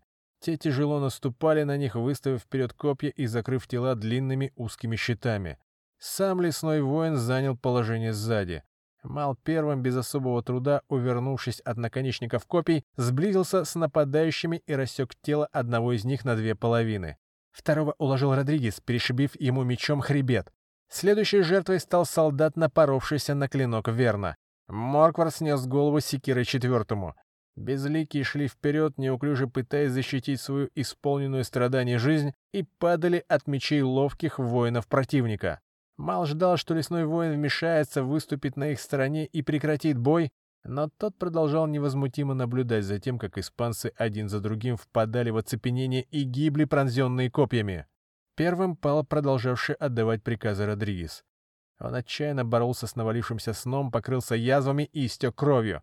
Вслед за ним гибли и другие испанцы, кричащие в запале битвы. Одного вырвавшегося из тела звука было достаточно, чтобы сделать тело уязвимым для смертоносных чар призрака. Когда в Небурском отряде остались не более 20 человек, тело лесного воина уплотнилось, и он обратился в седовласого старца с тяжелой секирой в руках. «Чего ты хочешь от нас, старик?» — выкрикнул Мал. Лесной воин окинул его равнодушным взглядом и продолжил созерцание битвы. Безликим удалось обойти испанцев с флангов, но кольцо еще не сомкнулось. Остатки отряда Родригеса из последних сил держали строй. И тогда Морквард ринулся вперед самую гущу окровавленных тел. Он прорубал себе дорогу размашистыми ударами секиры. Мал приказал ему вернуться, но тот не услышал его. Сомнений не было. Монгол прорывался к лесному воину. «Вперед!» — заорал Мал и пошел сквозь толпу за Морквардом. «Вперед!» — сквозь шум битвы отдал приказ Верн, как будто в его распоряжении по-прежнему была дюжина голландцев. Испанцы последовали за ними, но безликие не дрогнули. Ядра, снаряженные шипами, рассекали воздух с удвоенной частотой. Вместе с копьями и мечами они преследовали рвущихся сквозь строй воинов в зеленых туниках. Отражая удары, сыпавшиеся со всех сторон, Мал перестал слышать звуки. Он неотрывно следил за монголом и поблескивающим на солнце лезвием секиры, появляющимся то с одной, то с другой стороны. Тишина длилась целую вечность, пока откуда-то издалека до него не донесся знакомый рык. В следующее мгновение солнце над малом закрыло тень летящего в прыжке леопарда. Зверь на лету сомкнул челюсти на шее солдата, собирающегося нанести удар в спину малу, и оторвал ему голову. Приземлившись, леопард разметал безликих вокруг себя после чего принялся добивать их лапами, попутно успевая сжимать челюсти на шеях врагов, сумевших удержаться на ногах. Тысячеглазому удалось рассеять солдат лесного воина. Те растерянно ожидали своей участи, не двигаясь с места. «Сомкнуть ряды! Щиты вперед! Упереть копья!» — скомандовал лесной воин. «Ждать!» Солдаты послушно встали рядом друг с другом. Они укрылись за щитами и выставили перед ними копья, воткнув тупой конец древка в землю. Послышался топот лошадей. Сквозь рассеявшийся туман показались метательные машины, посылающие снаряды в стены и башни города. Городские ворота распахнулись. Из них выехал отряд Небурской конницы. Он мчался на помощь. Мал обернулся к леопарду, но зверя уже не было. Морквард, залитый кровью с головы до ног, добивал тех безликих, что замешкались и не успели построиться. Мал приказал ему вернуться. На этот раз монгол послушался. Остатки испанского отряда расступились, пропуская небурских всадников в красных туниках. Конники по очереди приближались к вражескому строю, метали дротики и разъезжались по сторонам, открывая пространство для бросков тем, кто следовал за ними. Сраженные насмерть безликие падали и разрывали линию обороны. Небурцы врезались в возникающие бреши и добивали неповоротливых солдат мечами. Позади боевых всадников ехали капитан Илин и Хуфтор. Каждый вел под усы и еще одну лошадь. Обратный путь в замок Малу Моркварду Эверну предстояло совершить верхом. Со стороны осадных башен раздался ужасный вой. К месту сражения небурских всадников и солдат лесного воина мчалась стая волков у Пуата. Один из конников поднес карту рог и протрубил сигнал к отступлению. До распахнутых ворот Небура оставалось совсем немного. Перед тем, как въехать в город, Мал оглянулся. Волчьи шкуры уже скрыли всю видимую часть дороги, ведущей от холма у Пуата. Стрелы, тучами летящие с Небурских стен, не могли остановить нескончаемый звериный поток. Небурские конники, что сражались с отрядами, сопровождающими метательные машины, заехали слишком далеко и были сметены серой стаей. Те, кто успел укрыться за воротами, отправились во второе городское кольцо восстанавливать военное снаряжение и залечивать раны. Мал отдышался, вытер лицо полой плаща и спросил у Хуфтора, где находится Дон Мигель. Тот молча указал на вершину башни Аиста. Дон Мигель руководил обороной западной части города из цитадели, возвышающейся над всеми линиями укреплений Небура. Стены башни Аиста отличались исполинской толщиной. Основанием для них служила еще более массивная нижняя часть, глубоко уходящая в землю. Чтобы попасть в башню, необходимо было зайти по пологому подъему на легкую площадку, стоящую на высоких деревянных опорах. Их прочность была рассчитана на то, чтобы выдержать несколько всадников, но не более того. От входа внутрь площадку отделял перекидной мост, защищенный встроенными в стены бастионами. Когда-то Дону Мигелю пришлось выдержать внутри башню длительную осаду. К тому времени замок уже был взят мусульманами, и башня была единственным препятствием на пути во второе кольцо Небура. Арабы предложили Дону Мигелю сдаться, обещая сохранить жизнь и веру, но получили отказ. Тогда осаждающие решили разрушить башню. День и ночь они крушили ее со всех сторон стенобитными орудиями. И все же она смогла устоять до того времени, когда между арабами и Небуром было заключено перемирие. Тогда испанцы спустились вниз и увидели, что основание башни утончилось, и она словно бы стояла на одной ноге. С тех пор жители Небура прозвали ее башней Аиста. Мал забрался на ее вершину по внутренней винтовой лестнице. Принц рассказал о могуществе призрака, подтверждая свои слова описанием сражения отряда Родригеса с безликими. Дон Мигель терпеливо выслушал продолжительную речь Мала. «Я слышал о призрачном воине. Но, к счастью для нас, принц, он не имеет ни малейшего понятия о том, что такое осада и штурм крепостей. Судя по тому, какую позицию избрал лесной воин, он приверженец старой школы. С тех пор, как она получила распространение, мир изменился — в наши дни бой принято вести иначе, и тот, кто не знает об этом, обречен на поражение. Дон Мигель пригласил Мало встать рядом и указал на поле битвы. Атаковать стены там, где протекает река, глупо.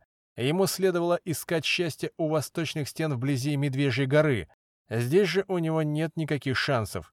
Пусть Нил не так полноводен в это время года, но зато все подходы к нему открыты.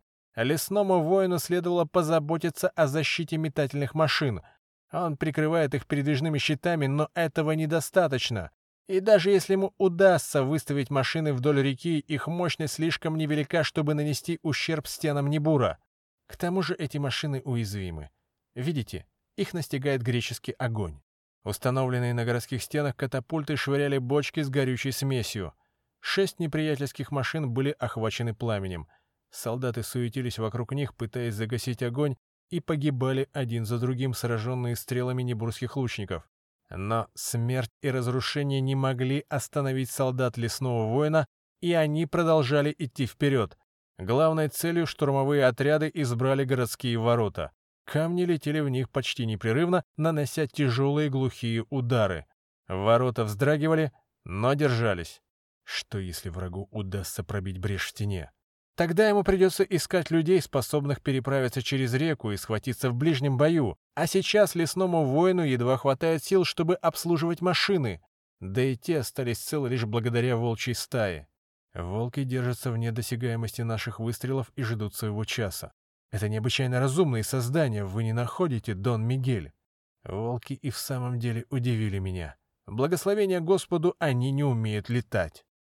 Между тем осадные башни, обстреливаемые со всех сторон, подъезжали к мосту. «Все же они идут на штурм!» — обеспокоенно воскликнул один из рыцарей. «Пусть. У нас появятся великолепные мишени для катапульт. Усилить огонь по башням!» — приказал Дон Мигель. Один из приближенных объявил приказ Дона Мигеля во всеуслышание. «Мы сметем их, как трактирщик сметает крошки со стола!» — продолжал Дон Мигель.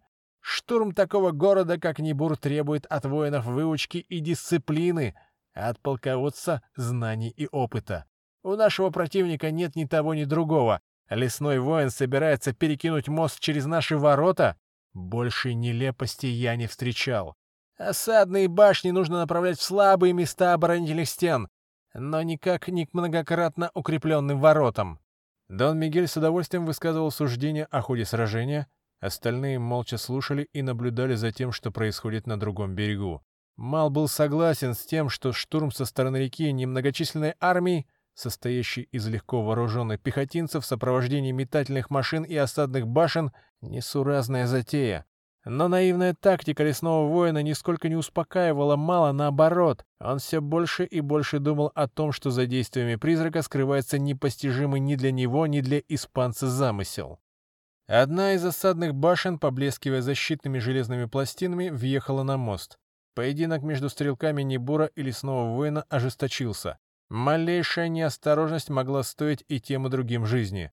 Небурские арбалетчики и лучники беспрестанно пополняли заплечные колчаны стрелами из стоящих рядом бочонков. Из баллист в башню летели стрелы с железными наконечниками. Они без труда расщепляли дерево и глубоко входили в башенные стены и балки. С греческого огня небурские катапульты перешли на каменные снаряды. Под их ударами стены не выдерживали и ломались, а железо отслаивалось. Проехав половину пути после меткого выстрела Небурской катапульты, башня накренилась в сторону и рухнула в реку. Лучники принялись добивать оставшихся без прикрытия солдат из сопровождающего отряда, а также тех, кому удалось выжить внутри свалившейся башни и выплыть на поверхность реки. Дон Мигель взял поднесенный ему кусок кожи, круглые стекла, соорудил из них оптический прибор и принялся рассматривать днище поваленной башни. Хотел бы я знать, где они взяли железные оси для колес. Такие нигде, кроме как в Небуре, выковать невозможно. Только наши мастера способны справиться с большими кусками выплавленного железа. Не могли же они пренебречь ковкой. Чтобы железо было прочным, его следует ковать. Дьявол знает, откуда взялись эти машины. Этого дьявола зовут Лесной Воин, — сказал Мал. Вы еще не видели его в бою. Это не человек. Вы можете сколько угодно говорить, что стратегия врага глупа, но когда вы поймете ошибку, будет слишком поздно. «Не хотите ли вы сказать, что нам пора просить у него пощады?» — усмехнулся Дон Мигель. «Возможно.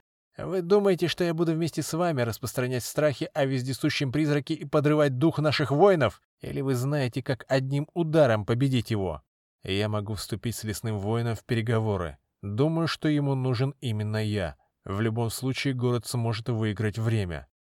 Если ему нужны вы, тогда зачем разрушать стены Небура и посылать на смерть сотни людей? Лесной воин превосходит любого из нас как в способности сражаться, так и в силе ума. В разговор вступил Хуфтор. Нам придется признать, хоть его действия и не поддаются объяснению, это вовсе не означает их бессмысленность. То, что я знаю о лесном воине, заставляет меня просить вас предупредить правителей города о грозящей ему опасности». Рассудительный бедуин заговорил в тот момент, когда мало раздраженный самоуверенностью Дона Мигеля уже едва сдерживал себя. И Хуфтору удалось найти слова, заставившие испанца прислушаться. «Это вполне разумное предложение. Чем больше мы знаем о противнике, тем больше вероятность нашей победы. Предлагаю изложить известные вам сведения на военном совете города. Сейчас же напишите приказ на имя принца Мала и проводника Хуфтора». Мал был в очередной раз поражен умением Хуфтора вовремя сказать точные слова. Получив скрепленные печатью Дона Мигеля бумагу, Мал, Хуфтор и Верн стали спускаться по винтовой лестнице. На одной из ступенек Мал почувствовал, что перевязь для щита, надрезанная в бою, мешает ему. Поправил ее и замер, как вкопанный. На него внезапно накатил приступ страха. Мал, мучительно преодолевая обездвиженность тела, потянулся к мечу Рамзеса. «Хуфтор, я чувствую...» Мал не договорил. Его рука легла на рукоять меча, тело словно ожило и дернулось вверх. Страх улетучился. Мал вытянулся. Воздух со свистом разрезал нож, ударился острием в грудь и отскочил, упав на каменные ступени. Если бы не реакция Мала, он мог бы торчать в одной из глазниц. На лестнице послышался шум. Сверху спускались двое в красных туниках. И тот, и другой были вооружены копьями. Один еще и держал нож в левой руке. В следующий момент Мал увернулся от удара копья и вжался в стену, одновременно доставая меч Рамзеса. Тот приобрел форму короткого клинка с широким лезвием. Второй рукой Мал ловил копье, уже пробившее кольчугу, не давая ему войти глубже в тело. Удерживая древко, он изо всех сил ударил мечом и перерубил его. На Мала навалился могучий воин и прижал тяжелым телом, продолжая вдавливать в него перерубленный, но еще торчащий в кольчуге наконечник копья. Одной рукой вцепившись в руку с мечом, второй сдавливая железной хваткой шею. Перед лицом мелькнуло лезвие ножа. Мал увидел Хуфтора. Взмах сабли, и хватка на горле ослабла. Тело нападавшего обмякло. Он захрипел, повалился на спину и покатился по ступеням вниз. Мал откашлялся. Перед ним стояли Верн и Хуфтор. У их ног лежал воин в валой тунике с глубокой раной на шее. Из кольчуги Мала торчал наконечник копья. Хуфтор протянул руку и вытащил его. Наконечник вышел из змеиного торса, не причинив боли. Следов крови на нем не было. Мал попытался ощупать рану, но так и не смог ее найти. Кожа на животе была мягкой. С трудом верилось, что она могла защитить от удара увесистым копьем, несмотря на то, что торс уже не в первый раз доказывал неуязвимость. Очевидно, что враги знали об этой способности змеиной кожи поэтому метили удары не куда-нибудь, а в голову. Хуфтор осмотрел один из кинжалов и сделал вывод. На лезвие яд. Мал, на тебя напали хашишины. Неужели они больше никогда не оставят меня в покое? Этого я не могу тебе сказать. Сверху спустились привлеченные шумом стражники. Осмотрев трупы, они признали в неудачливых убийцах чужаков. «Кто повелевает хашишинами?» — спросил Мал. Их повелитель обитает в горах вблизи реки Аламут. Арабы называют его богом ножей. Среди сарацинов принять смерть от его воинов почитается за большую честь. На этот раз она уготована для тебя. С улыбкой отвечал Хуфтур. «Честь?» — переспросил Мал. «Хашишины убивают только знатных людей и считают высшей доблестью исполнить приказ своего повелителя. Когда он назначает кому-либо смерть, то произносит имя жертвы и бросает в толпу острый нож. Тот, кто сумеет первым его схватить, получает право совершить убийство. Наверное, бог ножей хорошо платит подданным. Хашишинов нельзя прельстить золотом, но они верят, что, исполнив приказ повелителя, после смерти получат райское блаженство. Поэтому без сожаления посылают кинжалы в сердца своих жертв. Возле входа в башню их ждали Илин и капитан с лошадьми. Морквард сидел, прислонившись к стене и прикрыв глаза. Как только Мал, как и все остальные, уже готов был вскочить на лошадь, монгол встрепенулся и спросил Хуфтора. «Поговорили?» «Поговорили». Хуфтор не захотел вдаваться в подробности, и Мал добавил за него. «Мы едем в замок правителей. Я хочу вступить в переговоры с лесным воином и выяснить, что он задумал. Но ведь мы уже встречались с ним, и что? Какой толк с этих встреч?» Это был поединок. В нем не нашлось места словам, тогда как только они могут спасти город от лесного воина. «Неужели тебя волнует будущее Небура?» — спросил капитан. Мал задумался. И в самом деле, что же им двигало? Скорее всего, это был гнев на лесного воина. Как жалкая тень от человека посмела напасть на великий Небур! Как лесной воин смеет разрушать самый красивый город из тех, что ему довелось увидеть! Но неужели все так просто? И это всего лишь прихоть. Что бы там ни было, Мал хотел предпринять все возможное для защиты Небура. Я не оставлю Небур на произвол судьбы и не позволю лесному воину расправиться с ним. Что меня заставляет это сделать, я не могу объяснить ни вам, ни себе самому. А как же Маргарита? Я ни на мгновение не забываю о ней. Мал солгал. Нападение на Небур заставило его забыть обо всем. «Смотрите!» — воскликнул Моргвард. «Там у городских ворот что-то происходит. Похоже, что неприятель все-таки прорвался». В сторону ворот летели стрелы, перед ним выстраивались полукругом небурские воины. «Этого не может быть!» Путники вскочили на лошадей и помчались к воротам. Там возвышался призрак. Он оглядывал сверху небурских воинов, не обращая внимания на стрелы, летящие сквозь него. Заметив приближение мало, лесной воин переместился в гущу небурцев. Те попытались достать его мечами, но тщетно. Мал смотрел на него и понимал, то, что будет дальше, город запомнит надолго. Одно мгновение, и лесной воин обратился в старика с огромной секирой в руках. Стальное лезвие блеснуло на солнце и обрушилось на головы небурских воинов. Отсеченные части человеческих тел разлетелись по сторонам. На землю обильно пролилась кровь.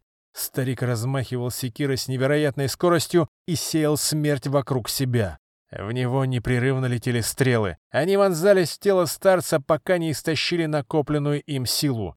Тогда лесной воин остановился и рассыпался без остатка. На месте старика появился призрак. Он полетел над телами раненых, жадно втягивая в себя их жизненный воздух. Едва слышный стон обрекал жертву на смерть. Неосторожно сказанное слово, и на теле проступали кровоточащие язвы.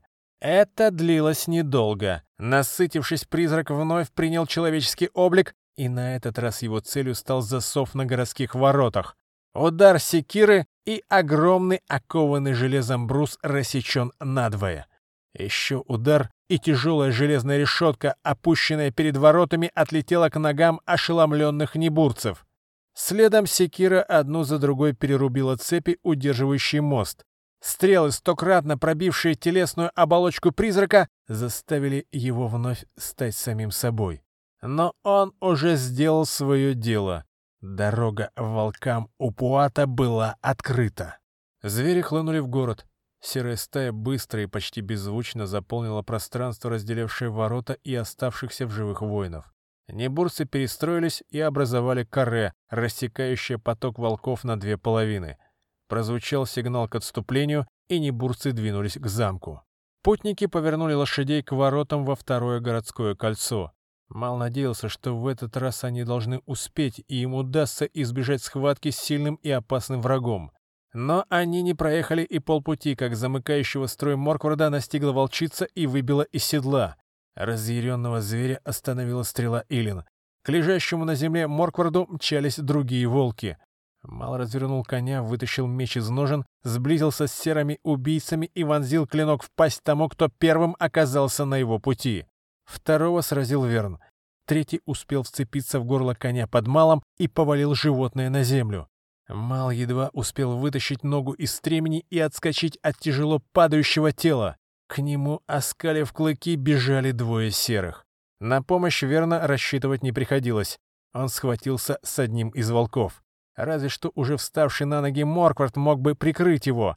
Мал со всей силой направил меч в грудь набегающему зверю и почти полностью погрузил клинок в заросшее шерстью тело. Волк взвыл от боли, но не издох, а, обдавая зловонным дыханием, потянулся зубами к горлу человека, пытаясь достать его любой ценой. Мал, отшатнувшись, провернул лезвие меча в ране и рванул вниз, распоров зверю брюха. Пока Мал расправлялся с ним, Морквард принял удар другого серого, не устояв на ногах, и теперь лежал раздавленный зверем. Сквозь разорванную когтями кольчугу сочилась кровь. Мал растерянно оглянулся.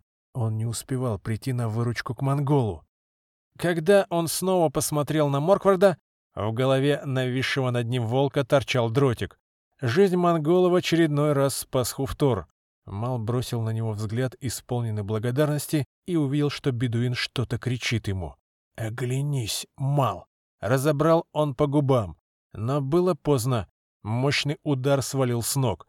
Ремень на груди лопнул, и щит отлетел в сторону. Волк еще раз прыгнул к Малу, но не долетел до него живым.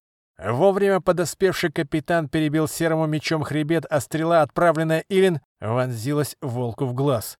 С предсмертным рыком зверь рухнул на мало. Когда он выбрался из-под него, то увидел, что Морквард и Верн расправляются с еще одним отделившимся от стаи волком.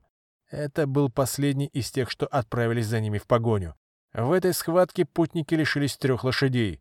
Чтобы достичь ворот, им осталось пробраться сквозь опустевшие торговые ряды. Неборские воины продолжали отступать, закрываясь плотно сомкнутыми щитами.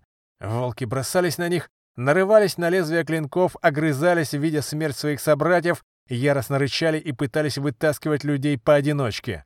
Но как бы ни был ужасен их облик, как бы ни был страшен рык, они были уязвимы для копий и мечей. Когда им удавалось вырвать человека из строя, ни бурцы, ни дрогнув, смыкали ряды и продолжали отступление. Каждый из них принимал смерть такой, какая она есть, и прежде чем вступить в поединок и скрестить мечи, расставался со страхом боли и разрушения собственного тела.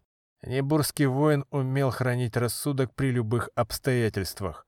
Что бы ни происходило, он хладнокровно оценивал положение и рассчитывал силы.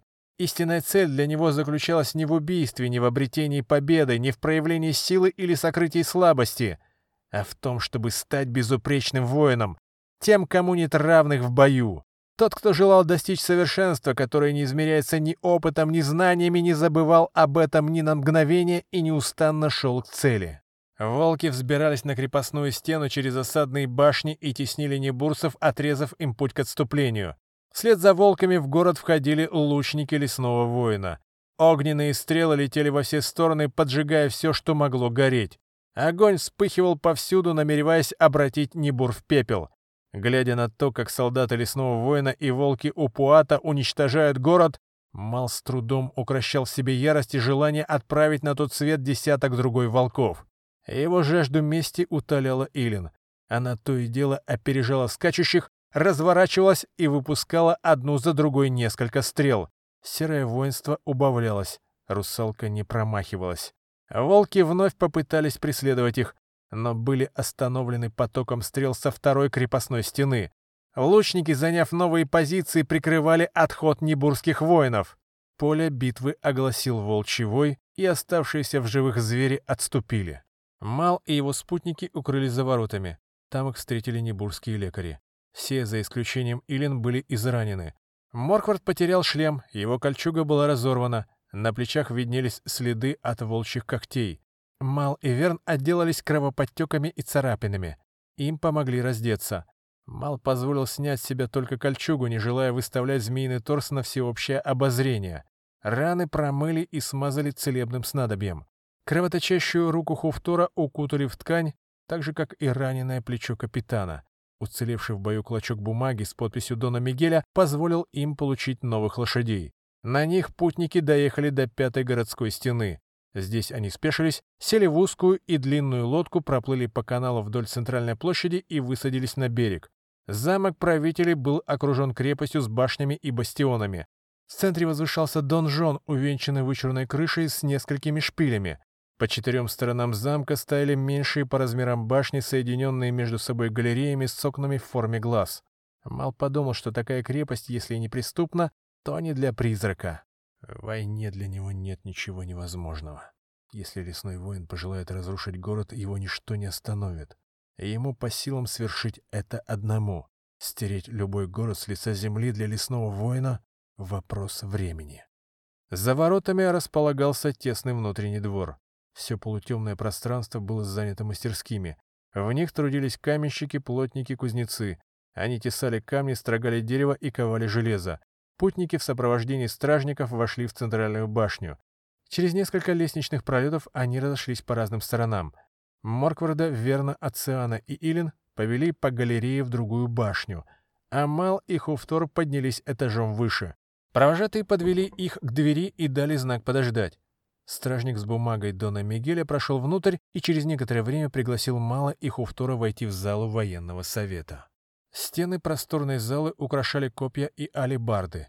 На небольшом возвышении стоял оратор, а по обе стороны от него двое песцов с навесными досками на плечах. Выступления слушали два десятка людей, одетых в такие же, как и у Дона Мигеля, доспехи тонкой выделки. Среди них были и две женщины. Высокий человек с коротко обрезанными волосами убеждал военный совет в том, что штурм города захлебнулся. Вражеской армии удалось взять первую линию укреплений, и на этом ее силы иссякли. Она будет окружена и уничтожена в ближайшее время. Сейчас небурские воины вышли через северные и южные ворота и атакуют вражеские метательные машины, стоящие на западной стороне города, с тыла. Окончив речь, оратор представил Мала и Хуфтора другим членам совета. Некоторые из них улыбнулись проводнику как старому знакомому. Мал встал между писцами и кратко изложил суть дела. Лесной воин — бессмертный призрак. Его нельзя убить обычным оружием. Он один может уничтожить всех жителей Небура. Обитель лесного воина — Волчья гора, где когда-то стоял храм Упуата. Оттуда появились осадные башни, волки и люди. Возможно, что в этом месте есть переход из одного мира в другой. Иначе откуда бы им всем взяться? Несмотря на могущество призрака, он не пошел бы на штурм города с малыми силами. Если его воины смогли преодолеть границу двух миров однажды, вполне возможно, что это у них получится и еще раз. Лесной воин когда-то был человеком со змеиной кожей. Наши судьбы связаны, и я схож с его первоначальным обликом. Мал обнажил змеиный торс. Никто из членов Совета никак не отреагировал на увиденное. Я полагаю, что могу помочь восхитительному Небуру. Для этого мне нужно встретиться с лесным воином. Хуфтор дополнял мало, когда считал нужным. Члены военного совета спокойно выслушали речь чужеземцев. Мал ждал вопросов, но их не было. Небурцы молча смотрели на него с таким видом, как будто им все сразу стало ясно. Высокий человек с короткими волосами произнес слова благодарности за желание помочь в обороне города и предложил Малу и Хуфтуру принять пищу, пока члены совета будут обсуждать новые сведения о лесном воине. Их проводили в комнаты для гостей замка, где уже находились их спутники. Те сидели за накрытым столом. Хуфтор сходу принялся описывать встречу с военным советом, а Мал, чувствуя сильную усталость, закрыл глаза и, прислушиваясь к едва долетавшим до слуха словам рассказчика, задремал. Во сне мелькали обрывки сражений ушедшего дня, истекающие кровью безликие воины, волк, вцепившийся в лошадиную шею, он сам, утирающий кровь с меча краем плаща Хашишина. Утром им предложили переодеться. Мал облачился в белую рубашку, зеленые штаны и жилет. Хуфтур с обеспокоенным видом появился к утренней трапезе. «Какие новости?» — спросил Мал. «Враг разбит, но победа не радует небурцев. Волки мертвы, а люди, сдавшиеся в плен, захлебнулись собственной кровью. Они не сказали ни слова. Никто так и не узнал, кто они и откуда. Но ведь мы знаем, что это войско лесного воина, это волки Упуата, чьи знамена мы видели собственными глазами. Все это так, но небурцы склонны сомневаться. «Выходит, они вам все-таки не поверили», — вставил Морквард. Хуфтор молчал. «Если они нам не верят, мы немедленно уезжаем», — сказал Мал. «Так скоро мы уехать не можем», — отвечал Хуфтор. «Город все еще на осадном положении». Мал задумался. Закон, принуждающий гостей защищать Небур во время осады, был не единственной нитью, связывающей с городом. Разом оборвать все до одной он был не в силах. «Капитан, почему в Небуре мы не встретили оборотня?» «Я могу ошибаться, но это может быть еще одним испытанием для тебя. Возможно, настал твой черед идти к ней. Если мы сегодня уедем из Небура, значит, она дорога тебе, как и прежде». После трапезы пилигримов сопроводили в местный арсенал, где предложили выбрать любое оружие и доспехи. Мал и Морквард взяли для себя по три кольчуги с капюшоном, закрывающим тело и голову, подстежки под них, кольчужные рукавицы и по три шлема. Мал также выбрал себе щит, тот, что напомнил ему подаренный отцом. Верн восполнил оставленный в одном из волчьих тел короткий меч. Хуфтор взял два дротика, Илин — новый лук и два колчана стрел — только капитан остался равнодушен к небурскому оружию. На выходе их встретил высокий человек, выступавший на военном совете. Он поприветствовал всех и обратился к Малу. «Мнения членов военного совета разделились, принц, но большинство все же склонилось отправить вас к Волчьей горе для переговоров. Сколько человек поедет со мной? Четверть сотни. Мое имя Бердан. Я возглавлю отряд. Согласен. Что, если мы не найдем лесного воина на Волчьей горе? Скорее всего, его там и нет. Обычно он сам находит того, кто ему нужен. Полагаю, что призрак ждет меня где-нибудь вблизи города. Это было бы даже лучше. Собирайтесь, мы отправляемся в путь. Где вы нас будете ждать? Там, где будет вам угодно. Ворота замка Дона Мигеля. Буду ждать вас там». Берден повернулся, чтобы уйти, но Мал остановил его. «Можем ли мы покинуть город, если лесной воин даст мне слово оставить Небур в покое? Пусть он твердо пообещает прекратить осаду, тогда вы и ваши спутники ничем не будут обязаны городу. Разумеется, если безопасность Небура и в самом деле зависит от воли призрака». Мал и его спутники вышли из замка правителей. Город еще спал. Его покой охраняли дозорные на сторожевых башнях и крепостных стенах. Проходя мимо летающего корабля и каменной лошади, Мал спросил Хуфтора, что их связывает. Эта кобыла, прозванная египтянами дочерью солнца и ветра, стоит рядом с кораблем не случайно. Только она имеет право ступать на центральную площадь Небура. Кобыла заслужила его во время войны между греками и египтянами. Тогда город носил другое имя и еще не был окружен могучими стенами и высокими башнями. На этом месте произошло сражение. Все египетские воины, охранявшие корабль, были убиты. Когда подоспело подкрепление, корабль был похищен, и на его месте паслась рыжая кобыла. Принц Джихути тогда изрек. «Если лошадь укажет нам верное направление, я до конца жизни буду раздавать хлеб голодным, воду жаждущим и одежду нагим». Кобыла, словно вняв его словам, поскакала к Нилу и пошла вдоль реки. Джихути повел войско за ней. К утру настиг греков и отвоевал у них священный корабль. С тех пор жители города сходят с лошадей перед тем, как выйти к святыням Небура. Под стенами испанского замка, где еще вчера шла безжалостная битва, небурцы собирали человеческие и звериные трупы, складывали их на повозки и везли за восточную стену. Там, рядом с Медвежьей горой, находилось Небурское кладбище. Пока путники следовали к замку Дона Мигеля, город проснулся и превратился в гигантскую мастерскую.